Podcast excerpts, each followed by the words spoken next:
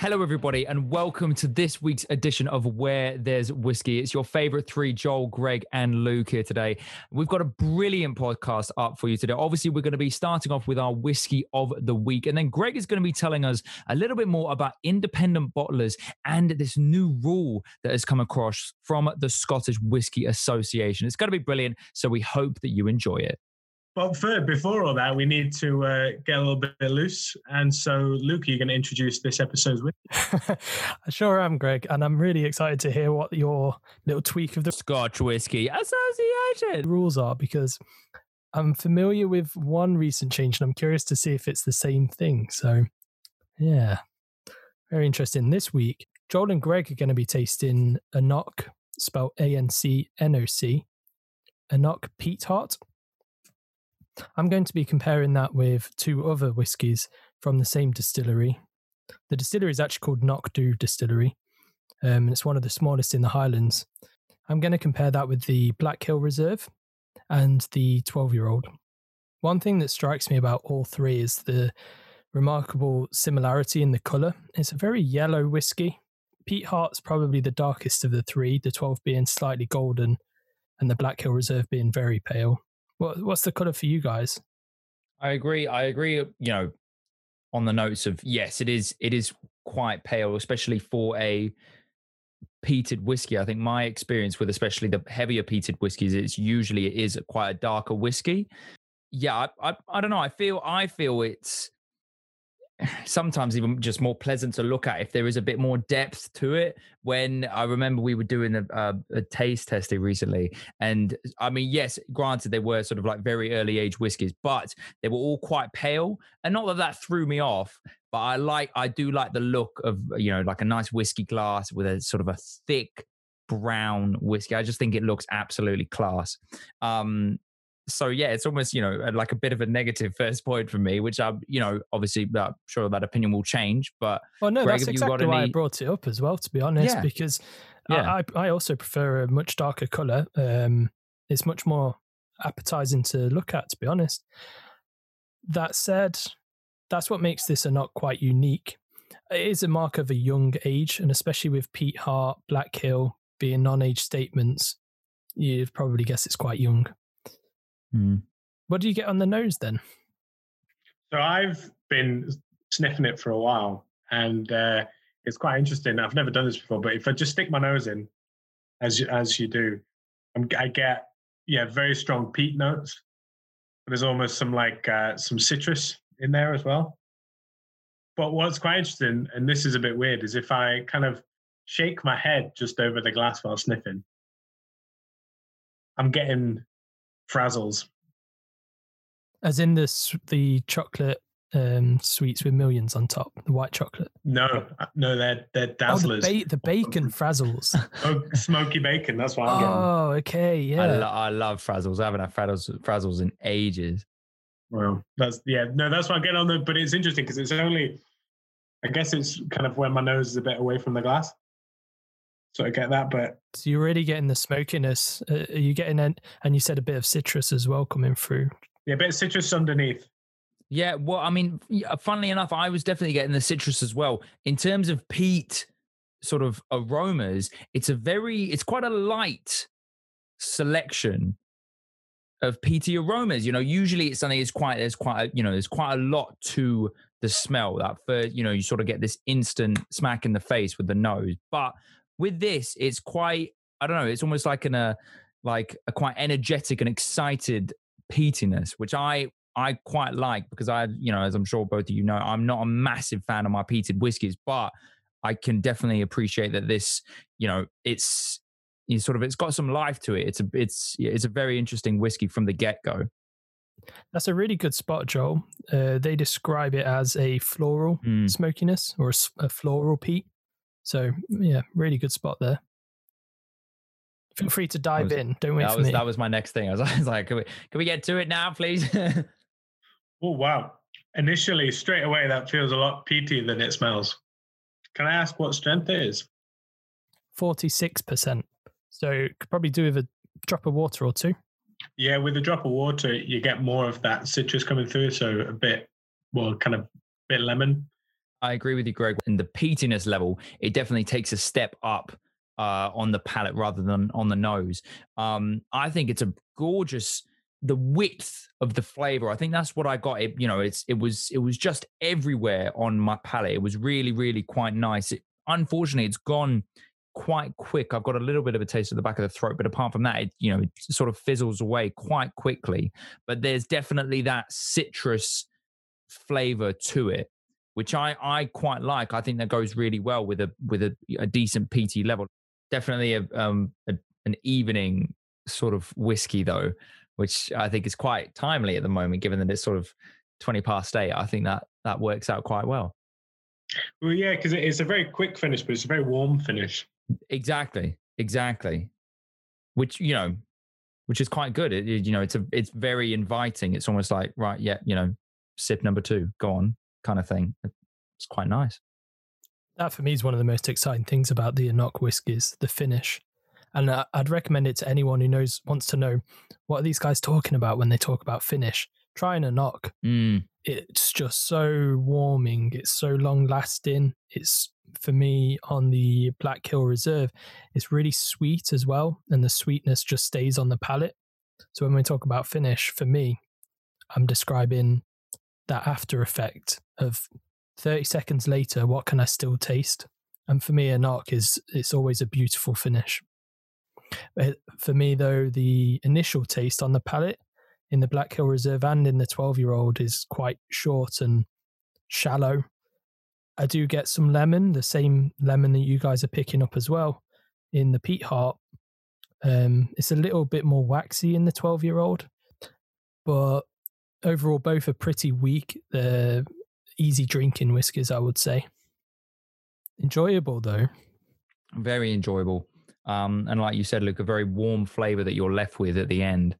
Again, quite quite exciting. It's not it's not a slow finish like things are happening you know the flavors still sort of jumping around in your mouth very very very entertaining whiskey to to enjoy but yeah sort of that citrus peat is sort of that no those are those are the main two um of what i'm getting very very nice though and very easy to drink i'd be out of the three that you've got luke would you which would you say just a quick off the top of your head which would you say is the most enjoyable well whilst you were describing that I've just taken a piece of salted chocolate and had that with the 12 year old, and it is hmm. unbelievable. Mm.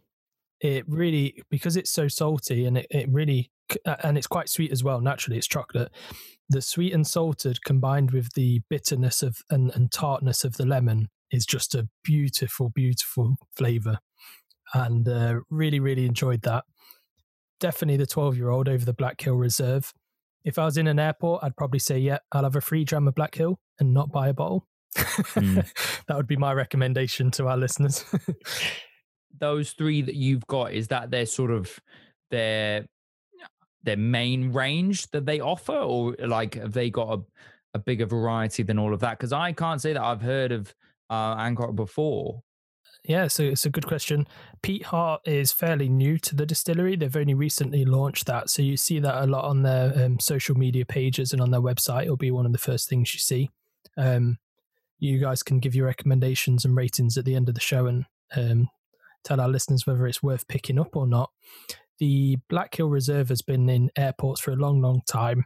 Um, it's a very bland box, so you might not even notice it. It's just silver. It looks almost like it's been wrapped in foil. um, so no, that's not that's definitely not a flagship product of theirs. And the twelve year old's been been out for probably since the dawn of time. Their range actually, if you have a look at anCnoc online, they have a very extensive range of um, unique releases. They have stunning um, artwork, despite the Black Hill being very plain. The normal artwork's really stunning, and they they experiment a lot with um, non-age statement whiskies. Um, they use lots of different casks. You can get sort of like Spanish oak cask um, finishes. So have a look at their range, really. Um, and they're very reasonably priced. The 12 year old starts at 30, and oh, then wow. their special releases are sort of 50, 60. Um, I'm, a, I'm a big fan, and to be honest, I've not tried as much as I'd like to of theirs. they're very different from a lot of um, distilleries in the sense that they are. It is such a simple flavor profile, and it's really easy to drink. I really appreciate the bravery of distilleries when they do, you know, when they are up for kind of, you know, just, just, I mean, not messing about, messing about with a certain level of finesse, I think is what I'm trying to say. I, you know, I think that's just brilliant because it shows that, yes, you know, we know what we're doing, but at the same time, we're going to be adventurous and we're just going to see what happens, you know, when you try something that's just, you know, a complete, you know, turn from what the norm is. But that's a really good point, Joel, and that actually leads us nicely on to something I was I want to rectify from from what I said last time about um, independent bottlers, because uh, we had a we I remember we had that discussion um, around kind of what's the point in independent bottlers, like why why do they exist, and I speculated that it was perhaps a way of um, uh, sort of a more historic a legacy from a sort of historic distribution networks. So when distilleries themselves might not have been able to distribute uh, whiskey, they get independent bottlers. Totally wrong. Completely, mm. that's not it at all. I mean, I I bought it. uh, Had me sold. apparently, so it's a much newer kind of phenomenon, sort of, you know, 20th century sort of thing. Uh, and considering the history of whiskey making, that's yeah, it's, it's relatively new. And basically, it is the the point of it, or the kind of the, the benefit and and the reason why you have independent bottlers is exactly what you were just saying, Joel. It's not necessarily the making of it, but it's it's developing interesting new whiskies. Because um, obviously, distilleries want to make product they can they can brand and is reliable uh, which is which is great, and we we love them all. Uh, but we do like those interesting ones, don't we? Those ones that are a little bit different, uh, and that's sort of where your independent um, bottlers come in. Okay, because they're not necessarily I mean, attached, let's say, to the brand, that means they can afford to do something like that. So, but does that mean for, you know, someone, you know, someone like anCnoc, when they do mess about with this kind of thing. Is that obviously because that's not the norm for a lot of distilleries, but is that something that a lot of distilleries do? Or is that quite rare across the entire, you know, around Scotland and around the UK? Think it's becoming more common. Um, one distillery you'll probably hear me talk about a lot is Bruichladdich, um, which is a, a, new, relatively new distillery um, I think it's probably about 20, 20 years old now, but um, they inherited a whole range of spirit that they weren't, they didn't know what was in it. They didn't know how it was made. So they couldn't like put it out, you know, didn't know how old it was. And so they, uh, what they did was did experiments. You know, they they did a whole range of interesting things with different casks. Um, one of the interesting series that I tasted was it was a series of five, and it was they were matured in wine barrels uh, of like different strengths. So going from like a really light fruity white uh, to a really dense red. Mm. Um, so kind of so you get that. So you can almost have a sense of what impact the finishing process has on um, has on the spirit. So independent bottlers they tend they tend to basically release single casks so that's as we we talked about that last time. But they also do a lot of blending, so they they blend different ones and also finish. Uh, and an example I found of of the blending one is, um, and this is done by Adelphi Distillery Limited, which is uh, uh, an independent. It's one of the bigger ones. Uh, they've or they are releasing a whiskey called the Glover, which is a, a, blended whiskey between two distilleries in Scotland and um, a Japanese one. Uh, and it's to commemorate this uh, Scottish guy, Mr. Glover, uh, who was uh, Scottish, but he, he was quite uh, instrumental in developing trade with Japan in the 1800s. Who was it that made that? So that was Adelphi. Adelphi. Yeah, okay. and it's it's a thousand pounds for a bottle. Oh, wow. nice. you can treat us to that next ah. episode then, Greg. Yeah. Um, well, just picking up on what you were saying about Bruichladdich, um, it's funny because it's one of my l- probably most disliked whiskies that I've tried, and you really like it. So Well, we I- definitely need to do a tasting of that. I will say that I've I've not had the Bruichladdich like the their Laddie Ten, which is their their stand. I've not had that in a very long time. I just really enjoyed when I went to the distillery. I loved their attitude that they had, and I mean they let us taste so much because they just had such a huge, huge range. Um, So that that's Yeah. the re- that That's the key yeah, to your heart. Here's loads So, of yeah, tastes I'll- of whiskey. I love you guys. I love you. Yeah. Well, on the independent bottling um, note, I've seen there's a company called That Boutique Whiskey Company. Um, the Boutique Whiskey Company do a Bruichladdich 13 year old. So that might be one for you, Greg. Um, in terms of independent bottler for one of the uh, distilleries you like, and it's an un- unusual age and that's the kind of thing that um, people are interested in as well. I think with the boutique whiskey company, they typically only have about 500 bottles. It's usually one or two casks, um, even more limited than that. So, if you want something exclusive, but from a distillery that produces whiskey you love, it's the way to go, really. I think you know it's nice to have that consistency and you know be able to say like, look, this is a bottle, and I know that when I buy it, whenever I buy it, I'm gonna enjoy it. But there are those times when you taste like a one-off bottle or something, and you're like, "Oh my days, that was one of the most exciting and entertaining things I've ever had." There's, you know, it's because I mean, I would I wouldn't say that it's frowned upon, but certainly by distilleries that are kind of like, right, you know, this is what we make and we make it well, and this is what we're going to be doing.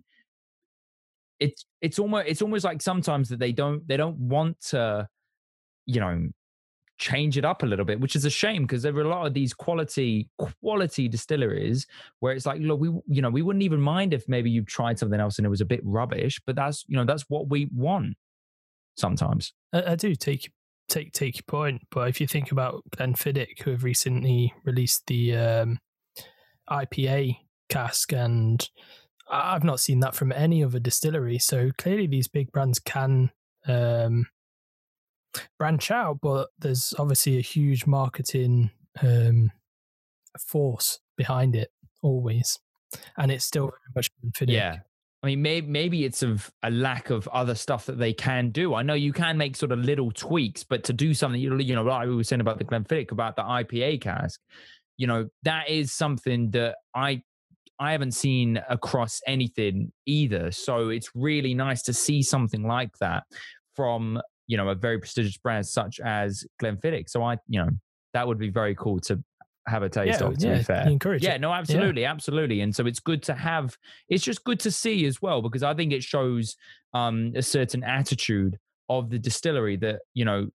Yes, we know that we're good at what we do, but we're not afraid to you know just kind of wade out to the deep end kind of thing once in a while and be like right we're, we're not sure how this is going to go but we're going to see what happens um Absolutely. how I, I, I don't know i don't know if this is like an answer or anything if we can make an answer to this but how much would you need to kind of set up like a private like bottling thing uh, you know if If you give me five million, I'll make it happen. five million right i'll just i'll go to i'll yeah, Yeah. i'll i'll go to the bank tomorrow and i'll Are, you, just are you talking about producing your own or Um, buying from distilleries and bottling it yourself? Because realistically, it, it's probably only a few grand to, to do that. If you're talking about one cask, um, in fact, you yeah have a search online and it, it, it's relatively accessible as an option. yeah Um, the trick is trying to get a reputable brand and being able to visit and trust that you're actually getting what you think you're getting. Not many distilleries have open doors. Hmm. You might buy a cask from them and never see it. And for me, that takes away a lot of the, uh, excuse the pun, spirit of the Ah, cask purchase. yeah. yeah why would why would you never see it though because yeah like why would that happen Because it's in a warehouse and it's buried in loads of other casks. they might not even have your name on it. It's just that you can buy a cask from them. Wow. Yeah, no, that wouldn't be ideal. Now, I'm really sat here itching to ask Greg about what this uh, change of rules is. Yes. yes. It's nagging at me. I need to know. So it's not a big change, as I said. And so basically, the it's, I can't. I think it's the Scotch Whisky Association. They they basically govern what you're allowed, like how Scotch whiskey is made, and they're notoriously uh, strict. Um, and if you read all their marketing, it's all about preserving the integrity of the Scotch whisky brand. You know, so that you know, so that people don't go and do crazy experiments and, and everyone hates it and says, "Oh, I don't like Scotch whiskey," uh, based on you know some bad experience. And so one thing that you know we talk about all these casks and these barrels, and one thing that it was was the case is that you could only use a barrel to mature the whiskey and had been used to make uh, wine, beer, or bourbon. Wine, but also like fortified wines, so like cognac, armagnac, uh, sherry, uh, and all that kind of stuff. Or so they've changed that now, and now you're allowed to use any cask that's had a spirit matured in it as part of its uh, traditional making process. So the example they give is that you can't you can't make you can't mature gin in a barrel and then put it because that's not part of the gin making process.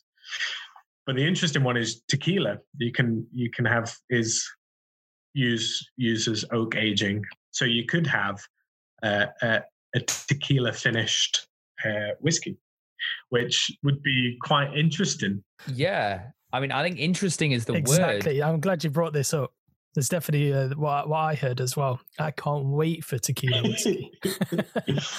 I was wondering as well, like, where does it end? I mean, um, I'm glad you clarified on the gin point. So, gin isn't matured in a cask, and therefore we wouldn't have like gin cask. No, finished. so some some some gin is aged in uh, in oak casks, but that's still because it's it's an age it's the age rather than the actual it's, making. It, yeah, it's not part of the actual creation process. And so I mean I'm assuming the same's for vodka as well. I don't think that's done in barrels of any kind.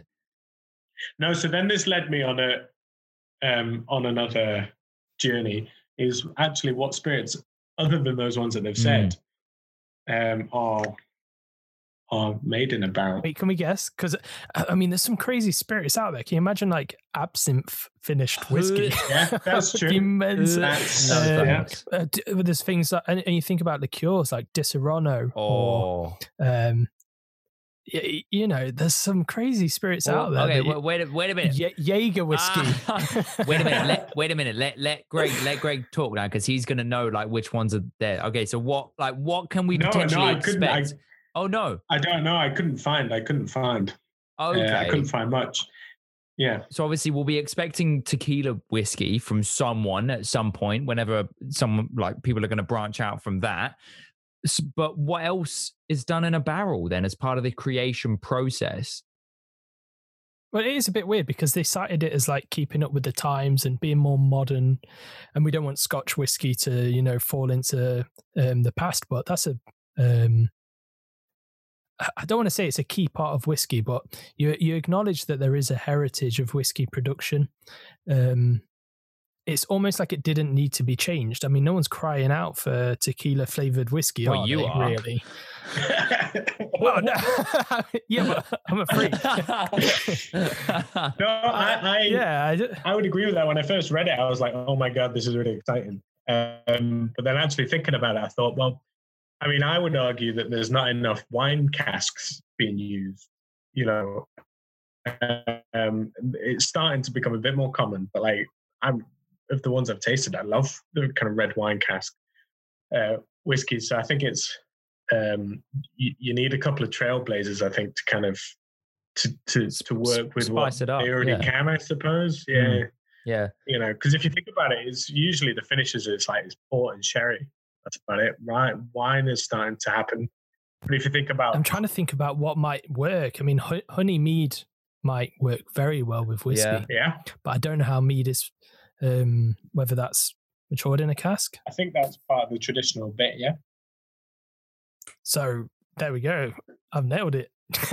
there you go. Yeah, me. Ba- That, wow. Good one. basically the next the next few years are going to be uh quite exciting of you know what Mhm. happens really and you know the the other liquors and liqueurs that you know distilleries start to mess about with i think it's going to be fascinating Yeah, and there's a, the Norwegian spirit called akavit, which, interestingly enough, akavit means water of life in Norwegian.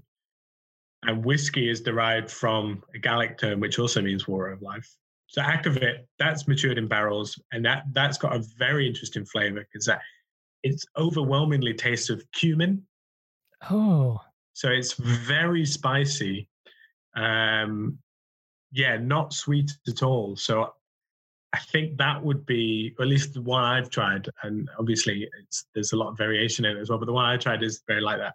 And I think that would be quite an interesting, those kind of that's more. crazy. I'm trying to pair cumin with a, a whiskey that would work well. I that's a very unique flavor that would would be very interesting. I'm thinking of something like Aberlour, where it's really um, fruity and um, raisiny and a bit spicy already.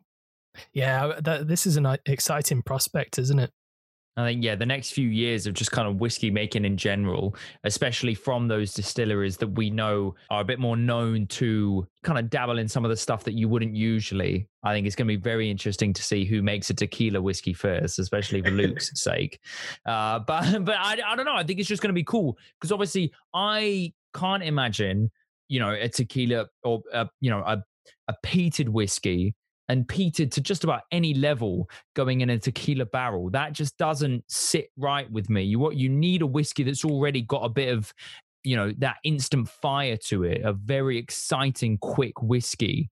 And if you pair that with the tequila barrel, I feel like they'll just complement each other no end. Um, but I cannot, I cannot imagine a peated tequila whiskey that just that that doesn't sit right in my stomach. I, I, I can't imagine that. Not at all. Not at all. Definitely food for thought. Right. So obviously we've come to the, the very exciting part of the show where we we kind of rate and review the whiskey that we've been tasting throughout the course of the podcast. Obviously, today was the Anok Pete Heart, which I I love. I quite like that name as well. I think that's you know I just think that's a little touch of brilliance there.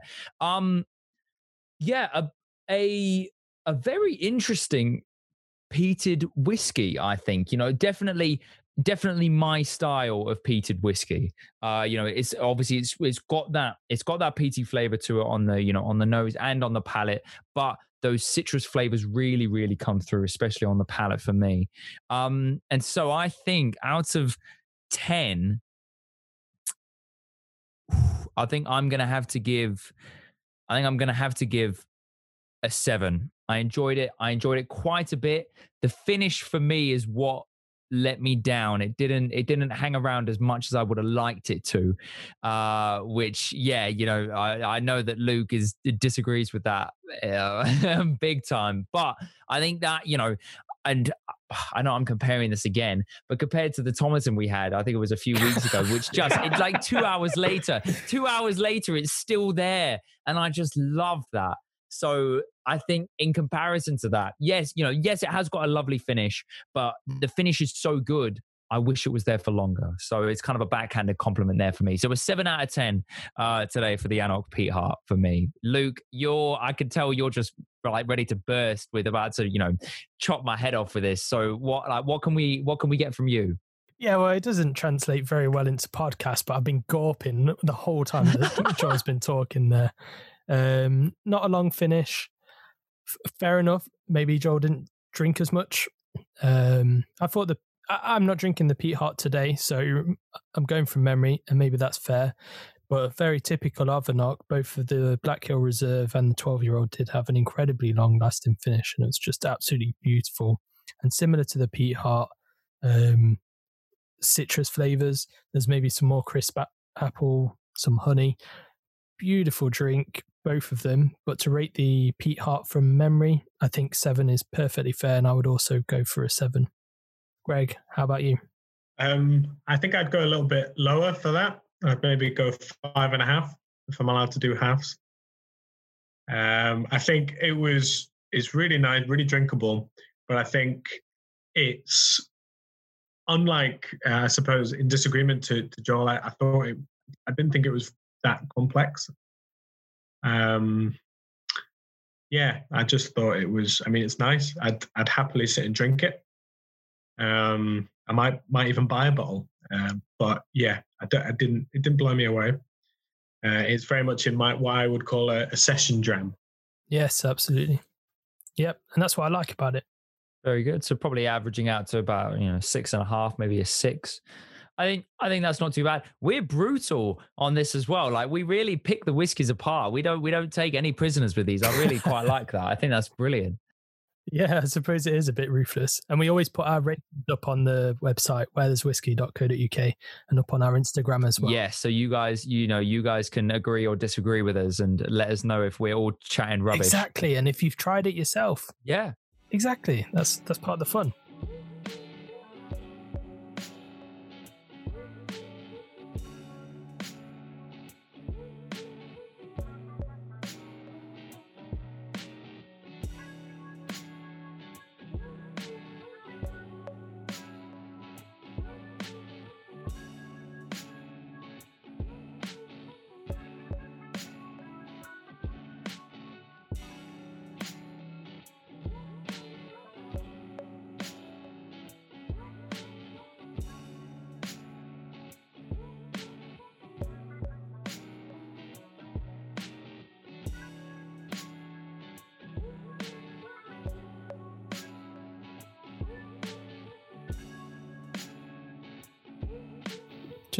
Lots of love, boys. Thank you very much. Cool. See you later.